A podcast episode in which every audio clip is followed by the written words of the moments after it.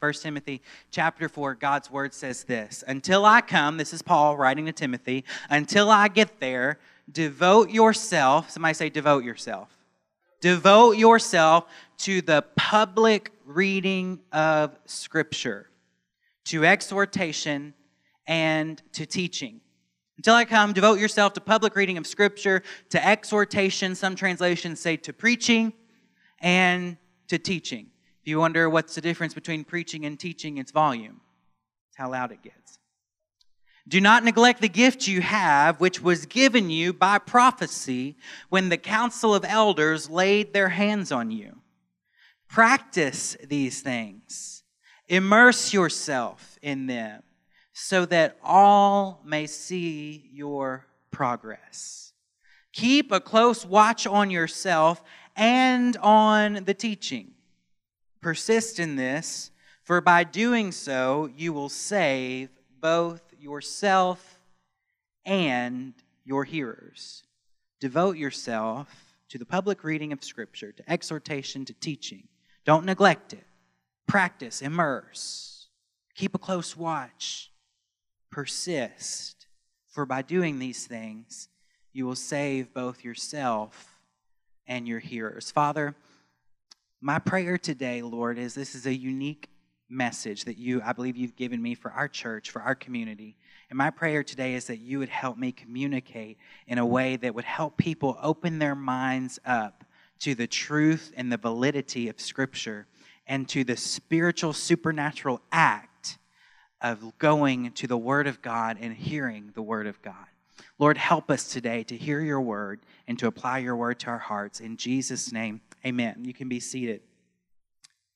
1 Timothy chapter 4, it's the, it's the first letter that we have record of, of the Apostle Paul writing to his spiritual son Timothy, who was a young pastor. And Paul is writing to his, his spiritual son Timothy, giving him the tips of the trade, so to speak, for how to pastor a church, for how to lead people in the in in the, their walk with the Lord. You know, a pastor is the word pastor is actually a Greek word, and the word pastor simply means shepherd. And so, a shepherd is someone who leads the flock to the cool waters and the green grass and protects and fights off the wolves and all of that kind. That's what a shepherd does, right? A shepherd's not really a real cushy job. A shepherd's not always an enjoyable job. Being a shepherd is not always a respectable job. And sometimes it's a dirty job and it's a messy job being a shepherd. But God calls people to be shepherds, not just of sheep, but to be shepherds of people, leading them and in their discipleship journey as followers of Jesus. And so uh, Paul knows it's not always an easy job, and he knows that it's not always a, a um, glamorous job, and he knows that it's not always an easy job. So he writes his spiritual son, Timothy, and says, Let me show you and teach you a few things that I have learned and that I believe the Holy Spirit is speaking to you, Timothy, to help you be successful in your ministry as a young pastor. And so I can identify a lot with Timothy. I can identify a lot with someone that says, I have no idea what I'm doing. Um, four, almost four years ago, uh, you all uh, voted us in to be your pastors. And our presbyter, our elder that held that meeting, Brother Josh Beers, he called me after the meeting and said there were 13 people at the meeting, and 13 people voted unanimously to bring you in and, and Katie in as the pastors of Believers Fellowship. And I said, Wow, that's wonderful. Thank you very much. And I hung up the phone and I turned to Katie and I said, There's 13 idiots in Belleville that think we're their pastors. I said that literally when I hung up the phone. I have, you know, I mean, we just, it was just all, this was our first church that we had pastored. We'd grown up in church, we had been in ministry, but we had never been the pastors. And so y'all took a risk on us. You know, I, I get that. And I appreciate it. And I thank you for that. And uh, hopefully, you know, the risk paid off. I hope it did. But, uh, but I can identify with Timothy when, you know, my first six months, I'd never seen a church budget before, didn't know what to do with it, didn't know how to deal with it. I had never done a hospital visit before I came here. I didn't tell you all that, so you didn't, you know, I didn't tell you all the weaknesses. I just told you the strengths when I was here. But Um, I had never done any of that before. And honestly, I had never preached every Sunday in a church before. I had preached to I had preached to a bunch of teenage delinquents. That was my congregation for for seven years before I came here. So um, you know that and I know that my preaching maybe, hopefully, it's gotten better over the years. I don't know, but but uh, hopefully, uh, it's something that's been relatable to. But I can just, when I read First Timothy, man, I wish I had the Apostle Paul that was here right now speaking to me. But then I, you know, oh, I do. that's what I've got right here. Is is some wisdom from the Apostle Paul, who wrote two thirds of the New Testament and he says, if you're a young pastor, this is the letter for you. And one of the most important things that he says to Timothy is devote yourself to the public reading of Scripture, to preaching, and to teaching. The title of my message this morning, and, and this is unique, is my title is How to Hear a Sermon. How to Hear a Sermon. And so, what I want to communicate to you is I know that Timothy, Paul was writing to the pastor in this text, but I want to translate what he's writing to the pastor and communicate it to the sheep, to the flock, and say, how does this apply to you? And how can you hear the sermon in the best way? How can you hear the word of God in the best way that it can bring transformation and change and hope and salvation and deliverance in your life? So, I want to take it from the pastor to the people, what is Paul saying about listening to the Word of God preached and taught in God's house. That's what the goal of my message is today is to get into what God is really saying through this passage of scripture. Now, the public reading of scripture is a big deal. There is a reason why I ask you every week before I start preaching to stand and I, I will read the passage of Scripture to you out loud because I believe we should listen to the Bible.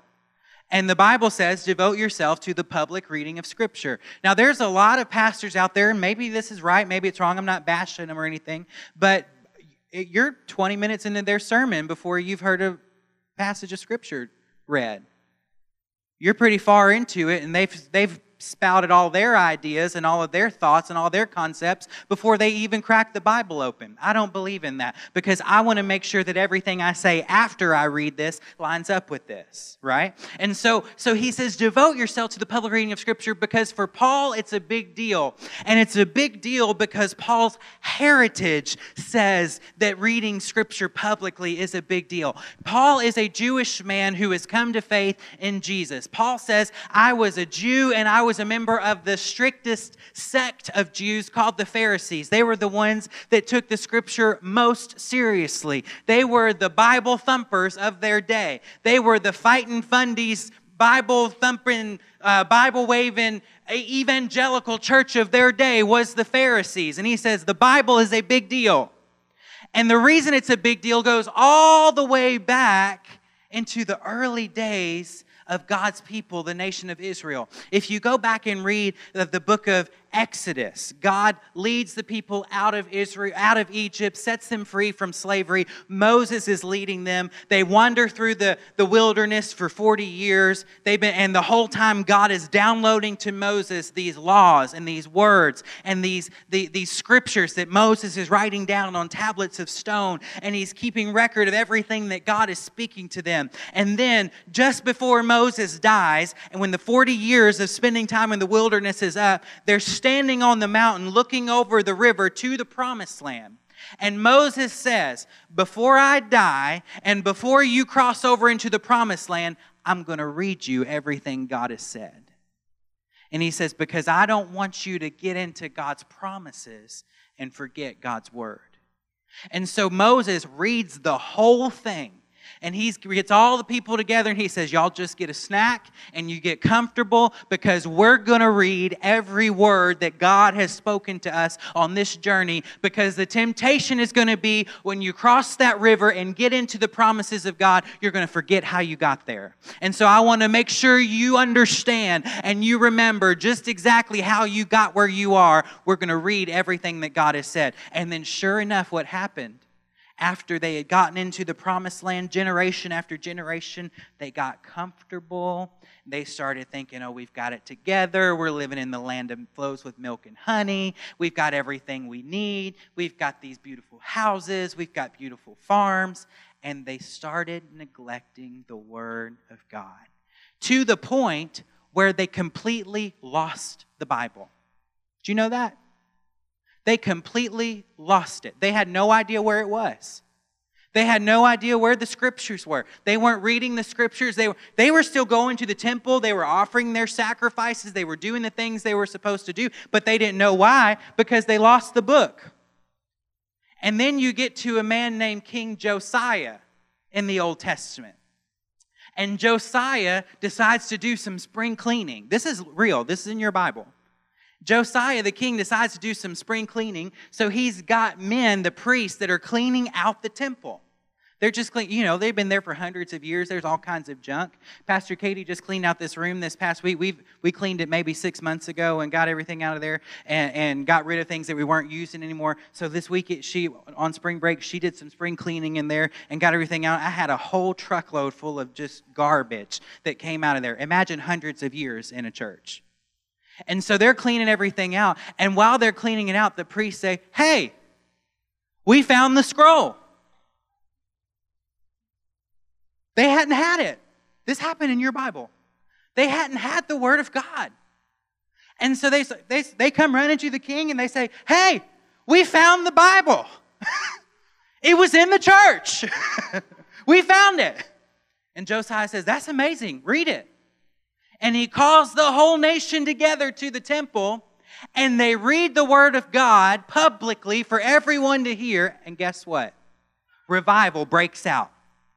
Revival breaks out. They say, wait a minute, we've been doing some things wrong. We've developed all these, uh, these idols that we've been worshiping and we've built all these false gods. We've got to tear all this down. We've got to get rid of all of it because the Word of God says we only serve one true God and we have drifted from what God has said because we stopped reading the Scriptures. So for a while, they get it all together. They're doing good. They cut down all the Asherah poles and they cut down and tear down all the false gods and all the false temples and all of that. And they start living for God and they, they stop marrying women that, that don't worship God and they stop, they stop intermarrying with pagans. They stop pagan practices. They start obeying the law and God blesses them. Amazing. You do what God says, He'll bless you. Amazing. And so they, they do all of that. But then after a while, they get comfortable. Oh, God's blessed us. Look at all this money we've got. Look at these beautiful houses we've got. Look at these beautiful vineyards that we've got. Look at that beautiful temple we've got there. And they, they start uh, getting comfortable again. And they lose the Bible again. Yeah, they do. They stop reading it and they lose it. They forget where they put it. I bet you right now you've got a dusty Bible somewhere in your house that you've just completely forgotten about. So don't judge them, okay? Because we all do it. They do it again.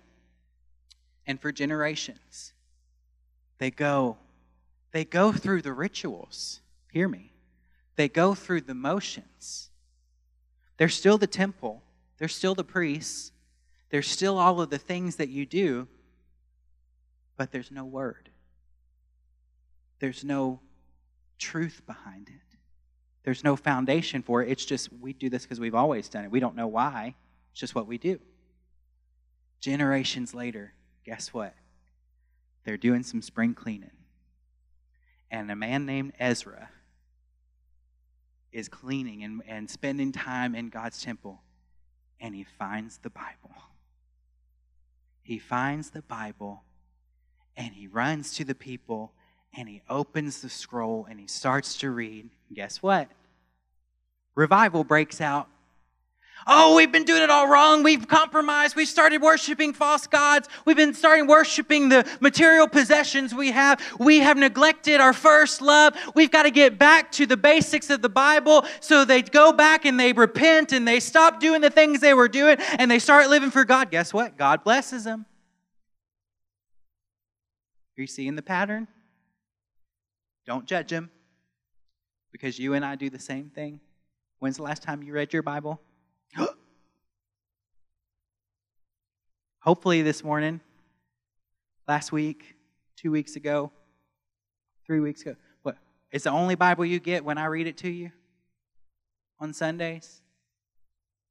Because there's a lot you can forget between Sundays. But if you start reading it, guess what? Revival will happen.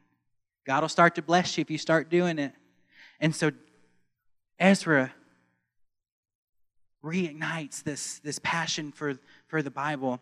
And eventually, eventually, people like groups like the Pharisees and the Sadducees show up by Jesus' day, and they take the Bible seriously. But even then, you get to them where they they they know the word, but they apply it in these really strange ways. And it's almost like they know the word, but they're looking for ways to get around the word. When you when you read in the scripture where how the pharisees and the sadducees uh, interact with jesus and they're saying things and and they're like well we know the word says this but what about this? And and you know they're like lawyers and they're just looking for a way to skirt the law a little bit and they're looking for a way. And so even though they've been reading the scripture and they've developed the synagogue system where they're going to the synagogue every week for the public reading of scripture there's this kind of we're reading it, but we're not really getting it. You know, that whole thing, we know the letter of the law, but we're not living by the spirit of the law. That's kind of what's going on. So, Paul, when he's writing Timothy, he knows all of this. He knows the history of God's people that they can tend, if left on their own, to forget God's word. He knows that they can tend to neglect God's word. He knows that they can tend to just get stuck in the groove of go to church every Sunday they can just get stuck in the groove of, I know when the key changes during the worship song, that's when we're supposed to get excited and lift our hands and clap our, and clap our hands. And, and I know when they say, you know, we're supposed to pray, I know we're supposed to, but, but it just becomes a ritual and it just becomes what we do and becomes second nature so much so that I don't need the Bible because they put it on the screen. I don't, I don't need the Bible because I listen to worship music. And so that replaces my Bible reading time. And we get into these rituals and we get into this pattern. And so Paul says, listen, you're going to be tempted as a pastor, and your church is going to be tempted as young believers to think, I already know it all. I've already got it figured out. I don't need the book. I can just do the thing. And he says, But listen, if you want to be a success, You've got to devote yourself to the public reading of Scripture, to the preaching and the teaching of God's Word. See, back then, most of them were, weren't, didn't have an education where they could read and, and they didn't have the Bible printed like we have it today. And so they met daily together. They met daily together to read the Word of God together and to have someone read it to them and teach them and explain it. You have it in your pocket. Let me ask you have you met daily with it? Have you, are you spending time with it? Because if, if you are, revival comes. God blesses you when you read it and apply it in your life. So Paul is writing Timothy he says there's a long history of God's people neglecting God's word. If you want to be a success, make sure you don't fall into the same trap. Devote yourself to the public reading of Scripture, to exhortation, to preaching, and to teaching. Don't neglect it. Devote yourself. Be disciplined in your mind when the Scripture is being read and preached and taught. You've got to discipline yourself to hear and, and, to pay attention and to focus on what God is saying. Not just in here when I'm preaching to you, but when you're spending time in the Word on your own, which you should be doing every day. That you are disciplining yourself. And discipline, we don't like the word discipline. That's a bad word in our culture, in our time. But listen, everybody's disciplined in something. Some of us were real disciplined at posting on Instagram. We're real disciplined at Snapchat. We're real disciplined at watching Judge Judy every afternoon at 5 o'clock. We're real disciplined at brushing our teeth. I'm real disciplined making sure I get three meals a day. All of us are disciplined, and discipline's not a bad word. Discipline's a good word. You need discipline. And one of the greatest disciplines you can ever have is to discipline your mind, not only to pick up the Word of God every day, not only to be in church every, every week to hear the Word of God, but to concentrate and focus and devote yourself to what is being spoken and what you're reading. And you not only are we disciplined in our mind, but we've got to be prepared in our heart. We've got to come to the Word of God thinking everything that I think is on the table for a moment. Everything I know, everything I believe is on the table because I don't want to be shaped by my culture. I don't want to be shaped by what media tells me. I don't want to be shaped by what peer pressure tells me. Everything gets laid on the table because I want this book and this book alone to shape my heart, my mind, my worldview, how I see things. John Wesley said, I want to be a man of one book. No matter what the price, give me that book. I want my heart to be prepared prepared to, if I'm wrong, that this book will correct me and I'll let it correct me. If I'm right, this book will affirm me and encourage me. If I need hope, this book will pour out hope and blessings on my life. This is, I've got to be prepared in my heart. If you come in here with a chip on your shoulder and you come in here with a closed mind and closed heart to the Word of God, I don't care if you got the best TV preacher in here, you're not going to receive what God has for you if your heart's closed off to what God has for you. Be pre- disciplined in your mind, prepared in your heart. Here's another one devote yourself, eliminate distractions. Eliminate distractions. Now, this one's going to be touchy for just a moment. Just put your toes under your chair for just a second. It's important that we do whatever we can and I know we have children in the in our congregation that say here. I, I, know things happen. I'm not getting on to any of that. I can handle a cry. I'd rather a crying baby be here than the parents not be here. Okay, that, that's not what I'm talking about. We'll deal with that and we'll help people however they need help to make sure they can enjoy church and be in the moment. That's what I'm talking about. But there are other distractions that go on. Let me tell you this one technology. I want you to, I, we need to be careful about this because every week I tell you, you can open your app and you can go and and follow along and you can got your bible app on there and you've got the believers fellowship app you can follow along with the notes all that kind of thing. If you can't handle that go get you a notebook. Because i know if i pick up this phone someone's going to text me some notification's going to come through oh i need to check the weather. Oh i wonder what's in the headlines of the news that day. I see some of y'all I, you, you realize i can see you from up here right I can see you from up here, and I know you ain't taking notes on your phone. All right? but listen, listen, all right, so we got a guilty conscience over here a little bit. Listen, I know I'm just joking about it, but I am serious too.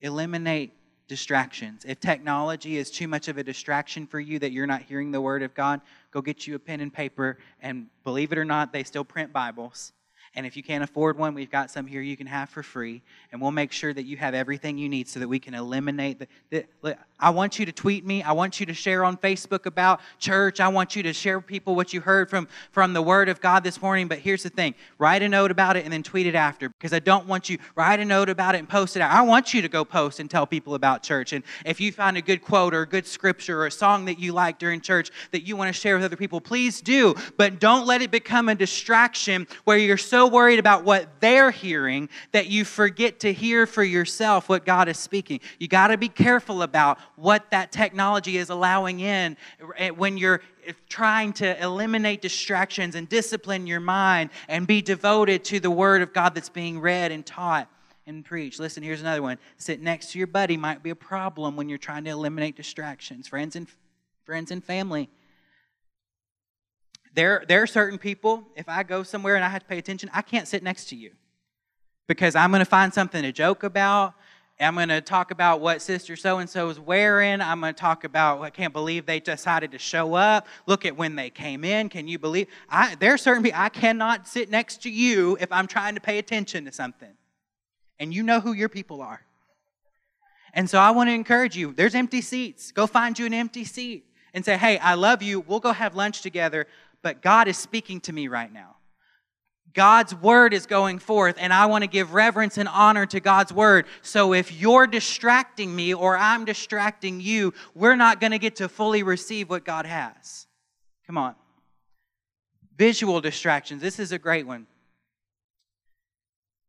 I, we, we told some of our team this morning, said, hey, we've had a lot of guests coming in recently and things, and so can you come sit toward, fill up the first two rows first so that when guests come in, they can have a comfortable seat that they're comfortable with. But guess what? Sometimes there's, there's more than just because I'm the pastor that I sit on the front row. If I sit on the back row, I'm looking at your hair, I'm looking at what you got on, I'm looking at what you're doing over there, and I am totally visually distracted. So if you can't handle that, you sit on the front row. I won't spit on you, I won't bite you, I promise. It'll be good. But eliminating those distractions. If you remember in the Gospels, Jesus goes to the house of his friends Mary and Martha. Y'all remember? Remember the story? And so Jesus is sitting in the common room, in the common area after the meal, and, and or, or before the meal, excuse me, and he's sitting there and he starts preaching, he starts teaching. And in the in that day and culture, the preacher would sit and everyone would sit at his feet around him. And so he would sit there and, and he started preaching, and Martha gets frustrated because Mary won't come help her cook the food because Mary's sitting at the feet of Jesus. So Martha's not doing anything wrong. I want to hear that. Every church needs some Marthas. Every church needs somebody that's going to wash the dishes, going to make food, sure the food stays warm, it's going to make sure the doors get locked, going to make sure there's enough toilet paper in the in the bathroom. We need some Marthas. If you're a Martha, come see me. I got some work for you to do.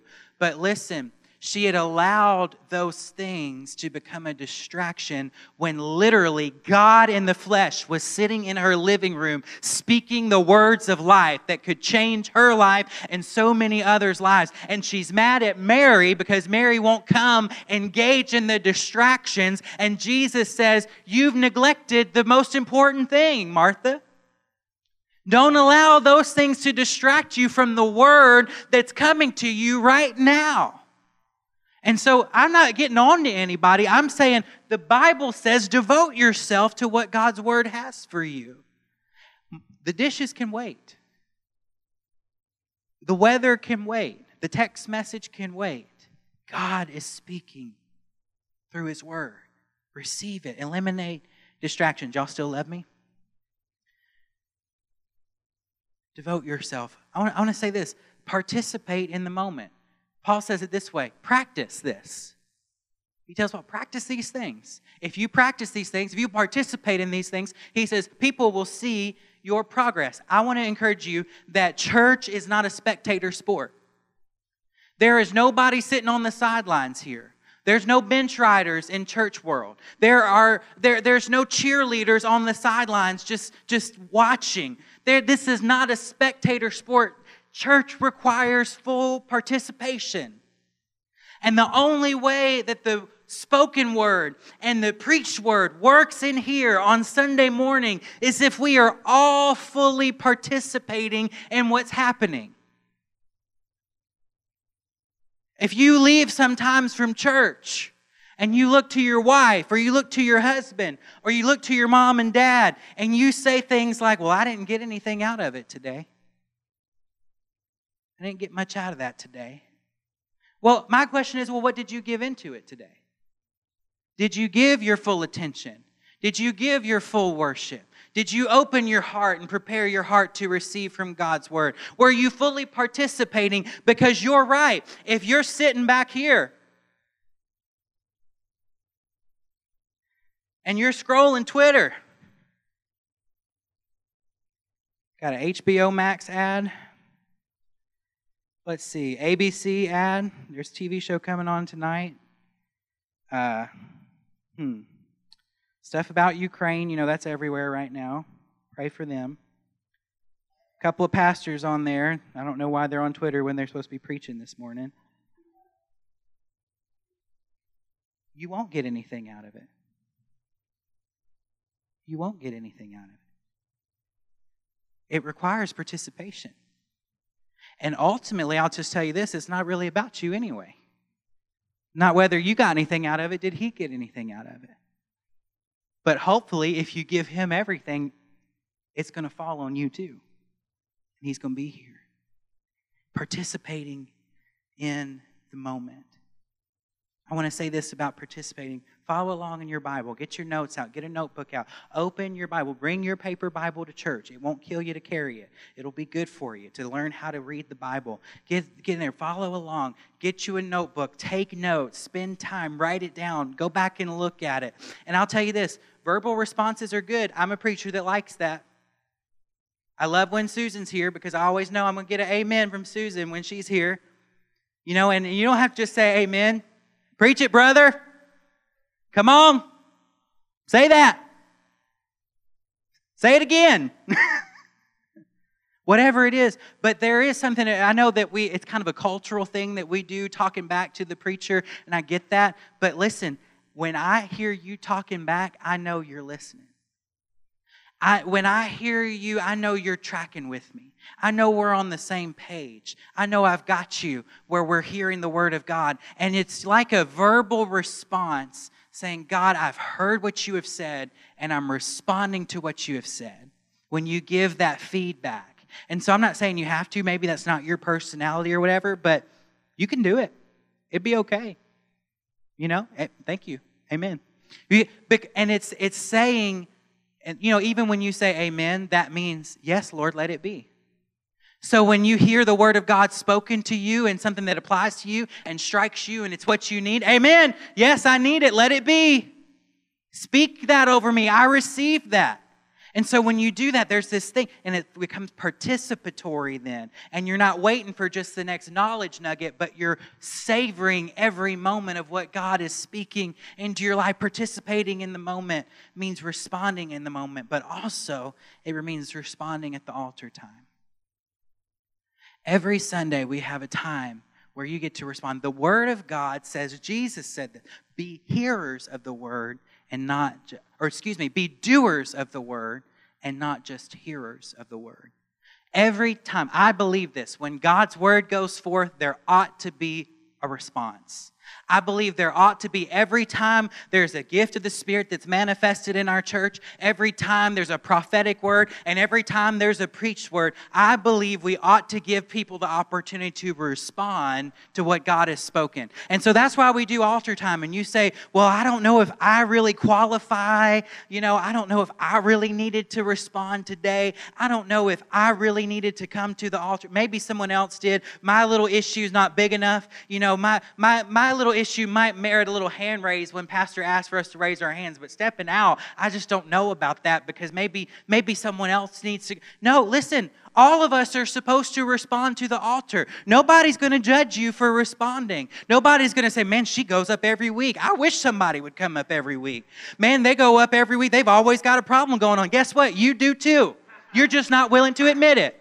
And so respond to what God has spoken to you. If there is something that happens on a Sunday morning in this place, whether it's during the worship, whether it's during the prayer time, whether it's the prophetic word, whether it's one of the gifts of the Spirit, whether it's the preach word, if it spoke to you, you respond. You find a way say, I'm not letting this word get past me. I'm grabbing onto it. I'm responding to it. I'm walking on this word that God has spoken. Respond in the altar. I promise you, you'll never come alone. And I promise you, you will never be judged and you will never be embarrassed. It will always be worth it when you respond to God's word. Devote yourself to the preaching of God's word, the public reading of Scripture, and the teaching. And then it's interesting. He says this. Would you go? I'm going off notes. Would you go back to the Scripture? 1 Timothy chapter 4, he says, Devote yourself. I got to find it too. Devote yourself until I come again. Devote yourself to the preaching, the public reading of Scripture, to exhortation, to teaching. Do not neglect the gift you have, which was given you by prophecy when the council of elders laid their hands on you. Now, what Paul is speaking to Timothy, Pastor Timothy at the moment, is that when the elders of the church recognized that you had a call on your life for ministry, that you had a call on your life for leadership in God's church. They laid hands on you, they prayed for you, they prophesied over you, and in that moment, a gift was transferred to you a gift of the Spirit, a prophetic gift that would give you the ability to not only read the Word of God, but teach the Word of God. There would be an anointing on Timothy to receive what God is speaking to God's people and to communicate that to the church. Have you ever been in church and you thought, how did the preacher know that happened this week? How did the preacher know that I needed to hear that word? Was he reading my mail? Did he tap my phones and know exactly what? Have you ever been in that kind of situation? I can't completely explain it, and I'm not. Compl- I, I'm not a prophet. I'm not claiming to be a prophet or a son of the prophet. But there is something about when the pastor of a house has the anointing of God on his life or her life, that God has this unique ability to give the pastor the word the church needs that week. I can't explain it. I don't know. Sometimes I have no idea. I, and some of it you probably never tell me, but there are times where, man, that was the word I needed, Pastor said. Well, I just was reading the Bible this week, and that's what I felt like the Lord would have me to preach. I'm glad it blessed you. I'm glad it worked for you. But there is a gift that is on the anointed preaching of God's word, that where the Holy Spirit comes alongside the work of the, uh, uh or the words of Scripture, and when the Scripture and the Spirit meet, miraculous supernatural things take place because the word and the scriptures always work together. The word and the, and, and the spirit, excuse me, always work together. The word is inspired by the Holy Spirit. The Bible is inspired and written with the Holy Spirit as his author. So when the Bible is spoken, when the Bible is read, when the Bible is preached, and when it's taught, there is a Holy Spirit anointing on it. See, Christian preaching is more than just the transfer of knowledge. It is a supernatural work of the Holy Spirit. There is something happening in the atmosphere. When spirit filled believers come together and the Holy Spirit is welcome in the house, and the Holy Spirit and, and the people's hearts are open to the work of the Holy Spirit, He comes and He attaches Himself to the word that is read, to the word that is preached, to the word that is taught. And so now it is no longer ink on a page, it's power. Now no longer is it ink on a page, it's life. Now no longer is it ink on a page, it's transformation, it's deliverance difference. When God's word is spoken and taught, there is more than just information that's being communicated. There's special activity of the Holy Spirit when you're hearing the word of God. John 6, verse 63, Jesus said, The words that I speak to you are spirit and life. So when Jesus speaks, it's not just a word, it's not just information entering your ear and being translated into brain waves. There is a spiritual, supernatural act happening when you hear the word of God spoken and taught the Spirit of God and the Word of God always work together. That's why in Ephesians chapter 6, verse 17, Paul says, The sword of the Spirit, which is the Word of God. How does the Spirit get things done? The Word. How does the Spirit do battle on your behalf? The word. Why should you know scripture so that you can pull out your sword at any moment when the enemy comes to attack you? Why should you start memorizing the word of God and learn a few verses of scripture that you can remember and keep in your heart so that even if you don't have a book or you don't have a phone, when the enemy comes, you still got your sword in your pocket and you can say, Devil, I know God's word over my life and I know what he has spoken and whatever lie you're trying to speak to me, whatever doubt you're trying to bring into my life, I've got my sword ready to fight. He says, verse 16, practice these things. Immerse yourself in them. Some translations say to ponder over the words, ponder over these things so that all may see your progress. So he's saying it's a given if you will practice devoting yourself to the public reading of Scripture, to preaching and teaching, you will see progress in your life and in your walk. Keep a close watch on yourself and on the teaching. Persist in this, for by doing so, you will save both yourself and your hearers. Practice, ponder, and persist. Practice these things. Practice devoting yourself to reading the Bible, to teaching, and to preaching. Eliminating distractions, disciplining your mind, preparing your heart, participating in the moment because you're not just receiving any information anymore. You're participating in an act of the Holy Spirit that's taking place when you're hearing the Word of God. He says, practice these things, then go home and ponder them. So take your notes and get your Bible and remember what you read. So after you hear it preached from here, go back home and preach it to yourself reread the scripture, reread your notes, get it into your system, maybe memorize one of the passages that was read, uh, maybe do some of your own research and study and read the context and, and, and, and delve into it deeper, ponder it, immerse yourself in it. So you can't just splash around in the scripture every now and then. He says you got to immerse yourself in it. You got to get it all over you.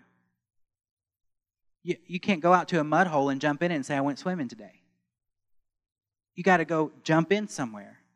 You got to get saturated. You got to immerse yourself, and that's when the refreshing takes place.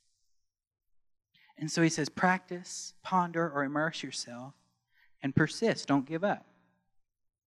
You say, well, when I read the Bible, I don't really understand it. Just keep reading it. I don't understand everything I read in the Bible. And I went to school for a long time. It's okay. Just keep reading it. Just keep reading it until something speaks to you. Persist in it. Persist in the habit of coming to church. If you have to miss because of work, listen online. Whatever it takes, but persist. And he says, practice, ponder, persist, and people will see your progress. You'll grow. You'll get stronger in your faith. Can I tell you, if you came in here this morning and you say, I'm feeling weak in my faith, I'm feeling weak in my walk with the Lord, I'm feeling weak in the battle against temptation to sin, I'm feeling, I'm feeling, listen, I'm, my first question to you is always going to be as a pastor have you been reading your Bible and praying? And almost always, no, I haven't, Pastor. I really haven't been disciplined in that. Well, I think we found the problem. When, if, if all you get it's just a little bit of Bible I read to you, which public reading of Scripture, we devote ourselves to it, we believe in it. But if that's all you get, imagine eating only once a week. Are you persisting in it? If you practice these things, ponder, immerse yourself in the Word of God, and persist in it, people will see your progress. And then watch this. He says, and you'll save yourself and your hearers. The Word of God, when it is read, when it's preached, when it's taught, when it's read again, when it's pondered over, when we persist in it, when we immerse ourselves in it, the Word of God becomes a rescue tube for wherever we are in life. It becomes the thing when we're drowning that we can reach out and grab and say, I'm not going down. It becomes the thing that we can reach onto and say, I know I might be in a battle and I know I might be up to here in it, but I'm not going under because God's word, when it's attached with God's spirit, when it's read, when it's preached, when it's pondered, when we persist in it, when we practice what it says, it becomes the rescue to the rescue ring, the buoy that we can grab onto and say, I'm not drowning. I'm getting out of this thing alive. And so, what we need to do when we're struggling is not say, Oh, I'm struggling, and just whine about it. Because we do that, don't we? I do it.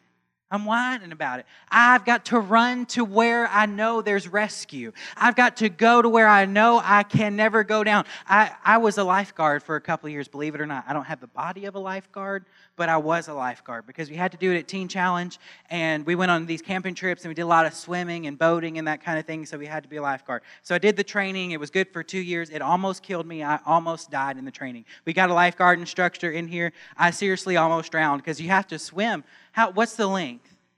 300, 300 football fields without stopping, swimming. And this is after the week of hell they put you through to get ready for it. And you're exhausted afterwards. And it was it was hard. It was tough. But the one thing that i remember i'm no longer certified because i didn't want to go through that again. Uh, one thing i remember is they told us if you're a lifeguard you always have one of these things on your body attached to you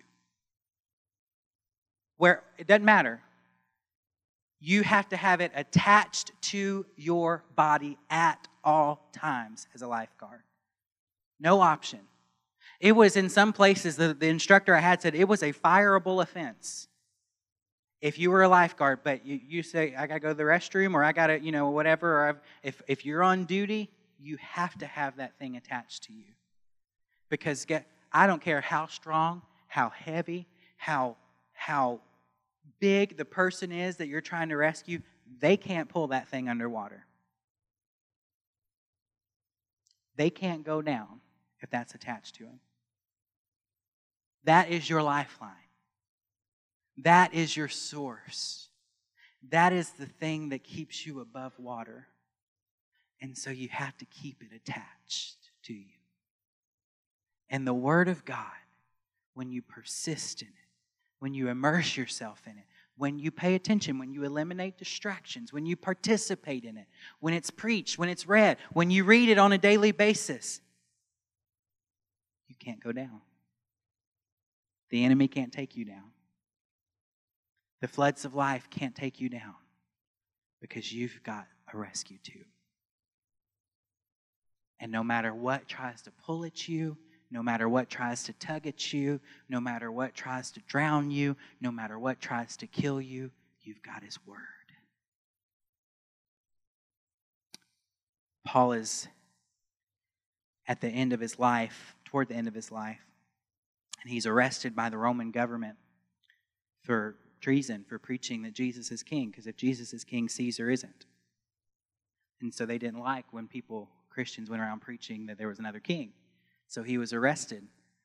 And because he was a Roman citizen at that time, a Roman citizen at any time during the criminal prosecution process could appeal to make his case to the emperor himself.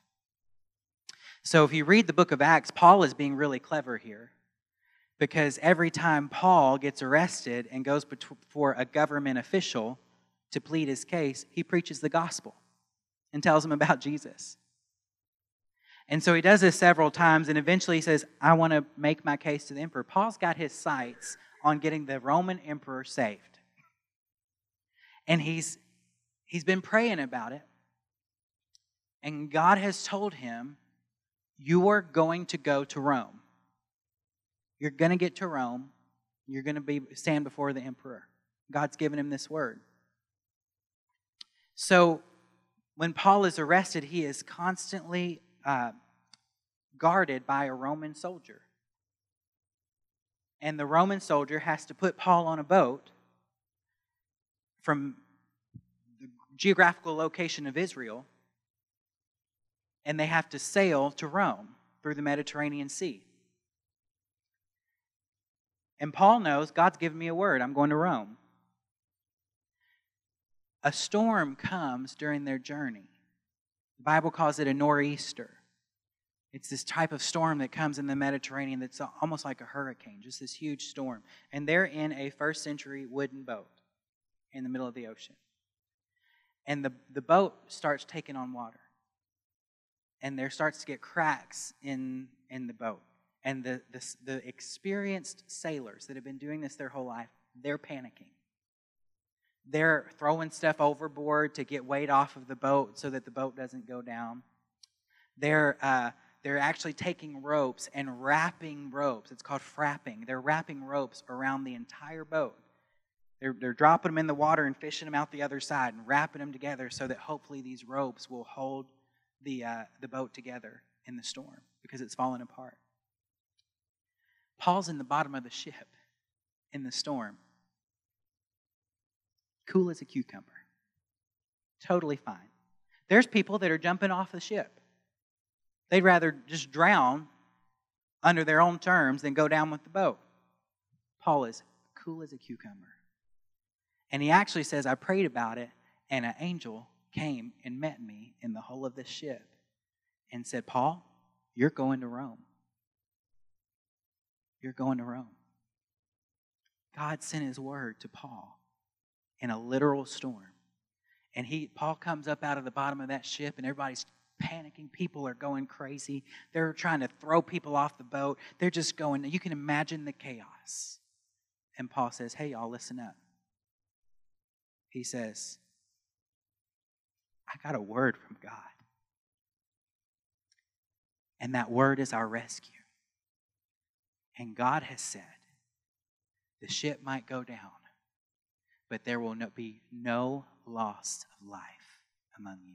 He says, if you'll just listen to the word of God, he said, the whole world might fall apart all around you, but you're going to make it a dry ground because I'm going to Rome.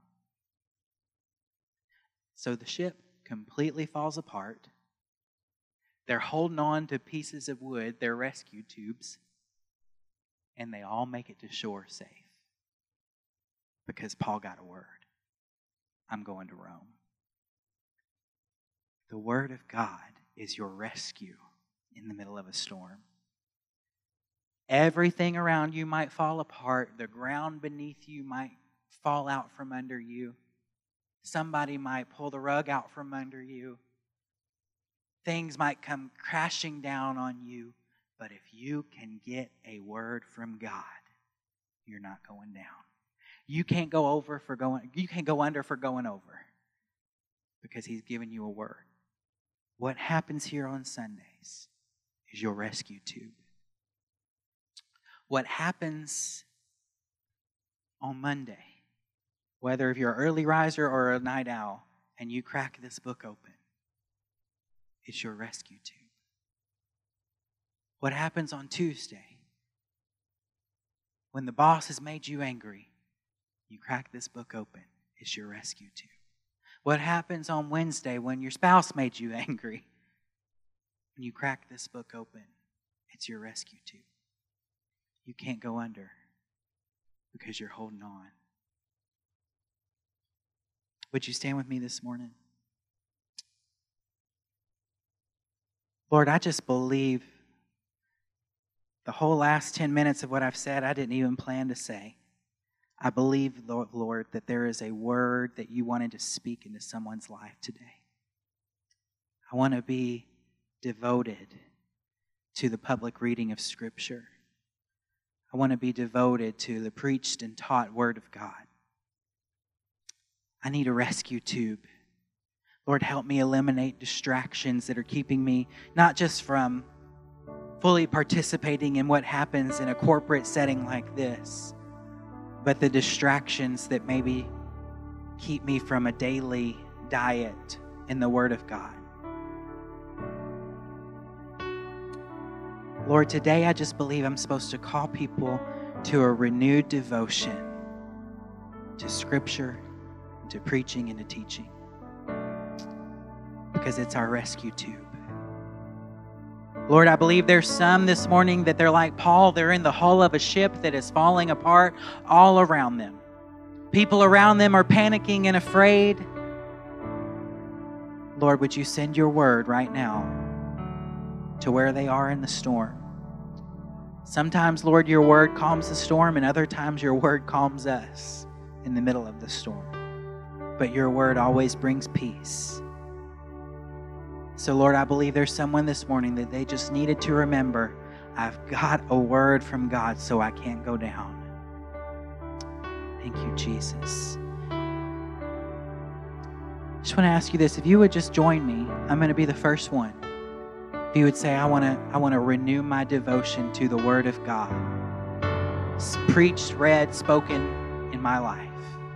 I want to renew my devotion this morning to God speaking to my life through His Word. Would you just step out with me? Let's just spend some time around the altar. Let's just spend some time just soaking in and responding to the Word of God. Like I said, I'm the first one. I, there is no there there is no reason that anyone would judge you or, or think why would you respond because listen i need a word sometimes sometimes i just need to be rescued sometimes there's a storm around me and i just need the the power of the Word of God to come in reach down and pick me up. Would you just lift your hands to Jesus and say, Jesus, thank you for your word? Remember those promises that He's given you in the past. Remember those things that He's spoken to you in the deepest and darkest moments of your life. Remember when you were lost and you heard the Word of God for the first time and you responded with faith, believing the Word of God.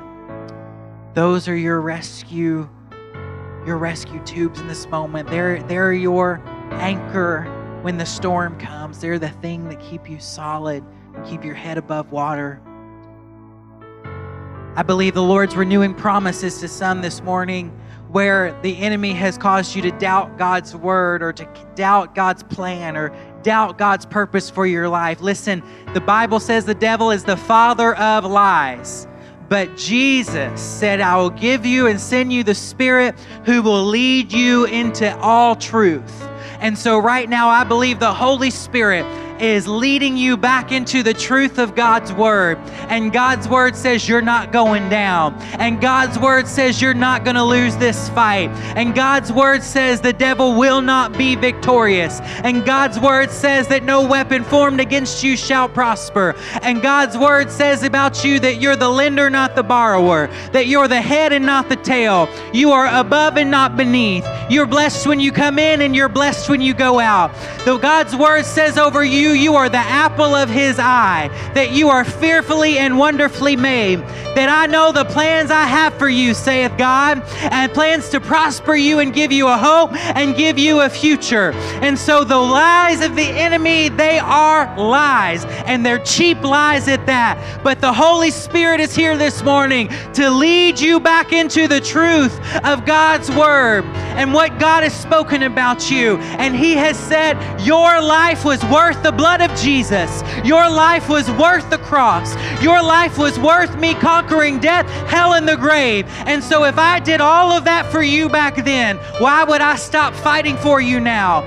You are here because I brought you here. You've made it this far because I've wanted you to, and willed you to make it this far. You've gotten over that past mountain, and this next mountain is no match for my God. This, ma- this next mountain is no match for the power of the Word of God. When God's Word is spoken, demons tremble. When God's Word is spoken, devils flee. When God's Word is spoken, sickness has to leave. When God's Word is spoken, fear has to go. When God's Word is spoken, depression is replaced with joy. When God's Word is spoken, anxiety is replaced with confidence. I'm saying over you right now, God's Word makes a difference in your life. It's come to rescue you. And the Bible says His words never return void, His Word never fails, His Word never is weak, His Word is always strong, His Word always accomplishes what it set out to do. Lord, we thank you for your Word this morning we receive it this morning and we say, We stand on your word. We build our house on the solid rock of your word, God. So when the winds come and the storms come, we shall not be shaken. We shall not be moved because God's word is a firm foundation. Hallelujah. Hallelujah. Hallelujah. Oh, we devote ourselves to the word this morning. We walk on the word this morning, God. We plant our feet on the word this morning. Your word is a sure foundation. Hallelujah. Hallelujah. Just soak in his presence for just a moment. He's here. He's here. The Spirit always comes alongside the word. When the word is spoken, the Spirit comes. He's here. Just soak in his presence for just a moment. Don't, don't miss the opportunity to just be ministered to this morning by the presence of the Holy Spirit.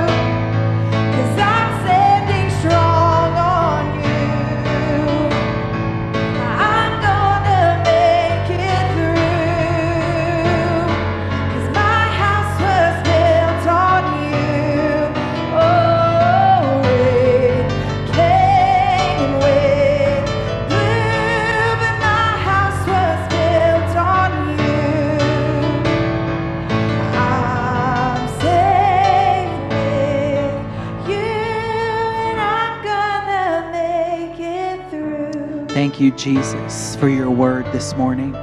Thank you, God, for your word that protects us in the storm. Thank you, Lord, for your word that reaches down and rescues us when we're drowning. Thank you, Lord, for your word that gives us a firm foundation to build a life on. I thank you, Jesus. We devote ourselves this morning to the public reading of Scripture, to preaching and teaching. We devote ourselves to practice these things and immerse ourselves in these things and persist in these things because, Lord, your word promised that we'll grow, we'll see progress, and we'll be saved, and those that hear us will be saved. And so, Lord, I thank you for that promise today. In Jesus' name. Everybody shouted, Amen. Amen.